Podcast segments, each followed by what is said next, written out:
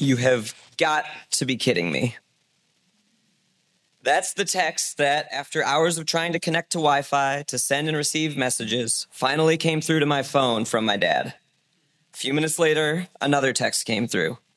You have got to be kidding me. This was the only thing my dad could say when he heard that Amanda and I's flight home had to make an emergency landing in Iran after one of the engines had stopped working.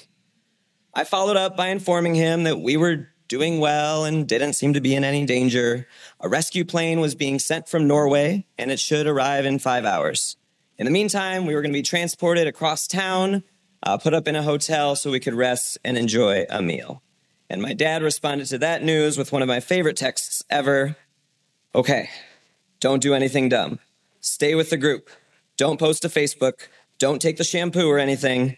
I'll have to tell mom when she wonders why you haven't told her you landed. So it ended up working out. Amanda and I had a great time in Iran. We were treated well, ate really good food. And eventually, it was about 24 hours later, the rescue plane came.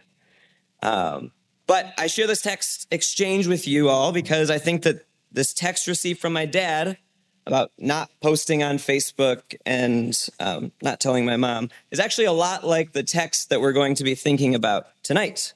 See, we were living in a situation where our rescue was already on its way. The plane was in the air, and we knew that we would make it out eventually. But at the same time, we hadn't actually been completely rescued. There was still life to be lived in Iran. And so my dad was giving us instructions for how to live in that in between time. And I think Romans 12 comes with a, a similar point.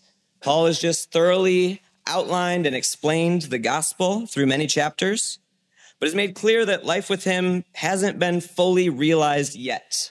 So the victory has already been won, but the, the rescue ha- has been accomplished, but it's not to be brought about fully until Christ returns or until we go and we meet him.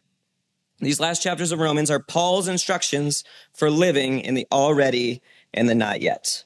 Romans 12 12 is just a small part of this section of instructions, but provides much wisdom and encouragement um, a lot more wisdom than don't take the shampoo. So let me read this verse for us and pray for our meditation on it tonight. Romans 12 12 says, Rejoice in hope, be patient in tribulation, be constant in prayer. Let's pray. God, we thank you for gathering us together again this evening. We thank you for this new year we find ourselves in. We pray that you would use this time to strengthen and encourage us uh, even throughout 2024, that we might live rightly in the already and the not yet. Would you grow us tonight through your word? In your name we pray. Amen. So as we look at this text, we're just going to spend time meditating on each of the three phrases found here. So, first of all, we have rejoice in hope. So, of course, we know what rejoice means. Rejoice means to find hope, or sorry, to find joy in or to delight in. So Paul is commanding us to find our joy in hope. But what exactly does he mean by hope? We often use that word hope to mean something like a wish. Right? We wish for this thing to come true, but you know, it may or may not. I hope it rains this month and we get a day off of school. Or I hope there's more dinner options tonight than sliced hot dog pizza or shredded hot dog pizza. That's not the way that Paul is using hope here. Some of you are still getting it. Uh, Paul isn't telling us to rejoice in a wish that you know may or may not came come true. He's telling us uh, about a sure hope, a guarantee. We see this outlined elsewhere in Scripture, elsewhere in Romans, Romans eight. It says we're adopted as sons. That's our hope that and that one day our bodies will be redeemed. In 1 Peter 1, 3 and 4, um, Peter describes a living hope that Christ himself is our hope. And this is the good news of the gospel. We rejoice because of Christ, and our hope is secure. If you're a Christian, you know that when you stand before God on judgment day, that God will welcome you into his everlasting kingdom, not because of anything that you've done, because if that's what it was based on, you wouldn't really have much hope at all, but because Christ took the penalty for your sin. So this is news that as Christians ought to get us excited. This ought to make us rejoice. No matter how many times you've heard the gospel or thought about this truth, Don't let the hope of the gospel stop amazing you. So dwell on this hope often. How do we do that? Well, Romans 15, 4 tells us that whatever was written in former days was written for our instruction, that through endurance and through the encouragement of the scriptures, we might have hope. So that's telling us that we're reminded of our hope through the Word of God, through the Bible. So as we're starting this new year, it's not too late to prioritize reading Scripture. Let that be the way that you start each day of this new year by reminding yourself of the hope that you have. And so, Pastor Josh, uh, I think a week or two ago, he sent out a number of different Bible reading plans. I would really encourage you to, to follow one of those or maybe you know, find another one online. Many of them have these built in catch up days. So, if you haven't done it these first seven days, there's still time. You can be caught up by the end of January. Um, but make Bible reading a priority this year as you seek to follow this command of rejoicing in hope. And I think another God given means of rejoicing in hope is through praising God through song. Now, any of the students who are here can tell you, as I've attempted to lead music, unfortunately, at youth group a couple times, that I'm not the greatest singer in the world. But if you're like me in that, don't let that stop you from singing praises to God. Um, you might not sing on key, but that's okay. Let the words, let the meditations of these songs drive you to rejoice and remind you of the hope that you have in Christ. I know when we first started attending here, we didn't necessarily know many of the songs. Maybe some of the words were unfamiliar. Um, perhaps you're new, and that might be true of you too. But over time, we've gotten to know these songs, and we've gotten to really, I think, benefit as a result of these songs that are saturated in Scripture, um, that are regularly just reminding us of the hope that we have. And so, as you're singing these songs on Sunday morning, it doesn't have to sound great. It doesn't have to be as loud as Josh Manley, but see that Sunday morning as a time to rejoice and worship God and, and don't hold back. And you don't have to actually limit that time of rejoicing and that time of singing just to Sunday morning. Um, you can download the songs and you can listen and rejoice when you're in the car or at work or washing dishes. Uh, this is just a great way to keep the hope of the gospel on your mind throughout the week. And so I know just like a few years back, I started adding the songs that we sing in church to a playlist. And so, like, over time, that's grown. And it's just been a great way to rejoice in hope is by listening to this songs. Um, so if you have Apple Music, I'm happy to share that with you. Um, if you've got Spotify, I think there's a link on the church website. They've got many of the songs there too. So take those songs, download those songs, listen to them often. Let that drive you to rejoice in the hope of the gospel. And then what, one last note about hope for us to consider. Um, we're to rejoice in our hope, but we shouldn't be surprised if our hope maybe gets us into trouble. Uh, Acts 26, Paul has just been arrested and is standing trial before King Agrippa. And why? Well, he says it himself. And now I stand here on trial because of my hope in the promise made by God. Because we are living in this in between time of the already and the not yet, still living in this fallen world, we know that trials and tribulations will come.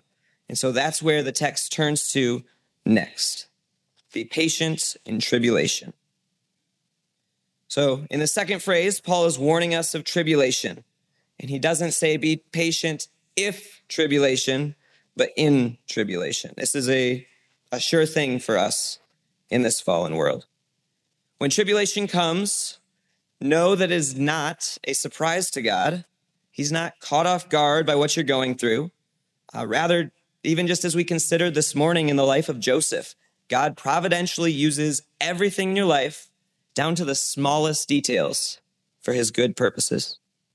Romans 8:28 makes this clear when it says, "And we know that for those who love God, all things work together for good, for those who are called according to his purpose." Thus as Christians, we can patiently endure tribulation with confidence, knowing that all of the pain in the present will be seen as God's good providence in the end. Now, your natural reaction to tribulation likely won't be patience. I know I say all the time to Selah, we have to practice patience. She doesn't really know what that means, but she knows that she hates it. And uh, I, I have to admit, like I'm similar. If I have to practice patience, I'm not too happy. I think that's human nature, uh, is to kind of just try to get things over with as quickly and painlessly as possible. But this verse is a reminder to trust God in those times when all we want to do is claw our way out or maybe even just throw ourselves a pity party. It's a reminder to trust that His timing is better than ours and to trust that it's happening for good and for His glory. And the good news is, we're not called to um, suffer and to go through tribulation in isolation. That's why we have the church, why we have each other. God's given us each other to weep with those who weep, to mourn with those who mourn, really to bear one another's burdens. So you're called to be patient in tribulation, but not to do it alone. So if you're not fully connected to this body, join us in membership. Get to know one another. Invite people over to your home. Invite yourself over to somebody's house. You can invite yourself over to my house if I forget to invite you. Um, so make an effort to get to know other people. Uh, in doing so, you can help bear their sufferings, but they can also help you. Um, yeah, let the church remind you to trust that God has us enduring tribulation for good purposes that we likely can't see or know from our vantage point. Like a refiner's fire uses flames to purify a metal, so too does God use trials and tribulations to refine us to make us more like Christ.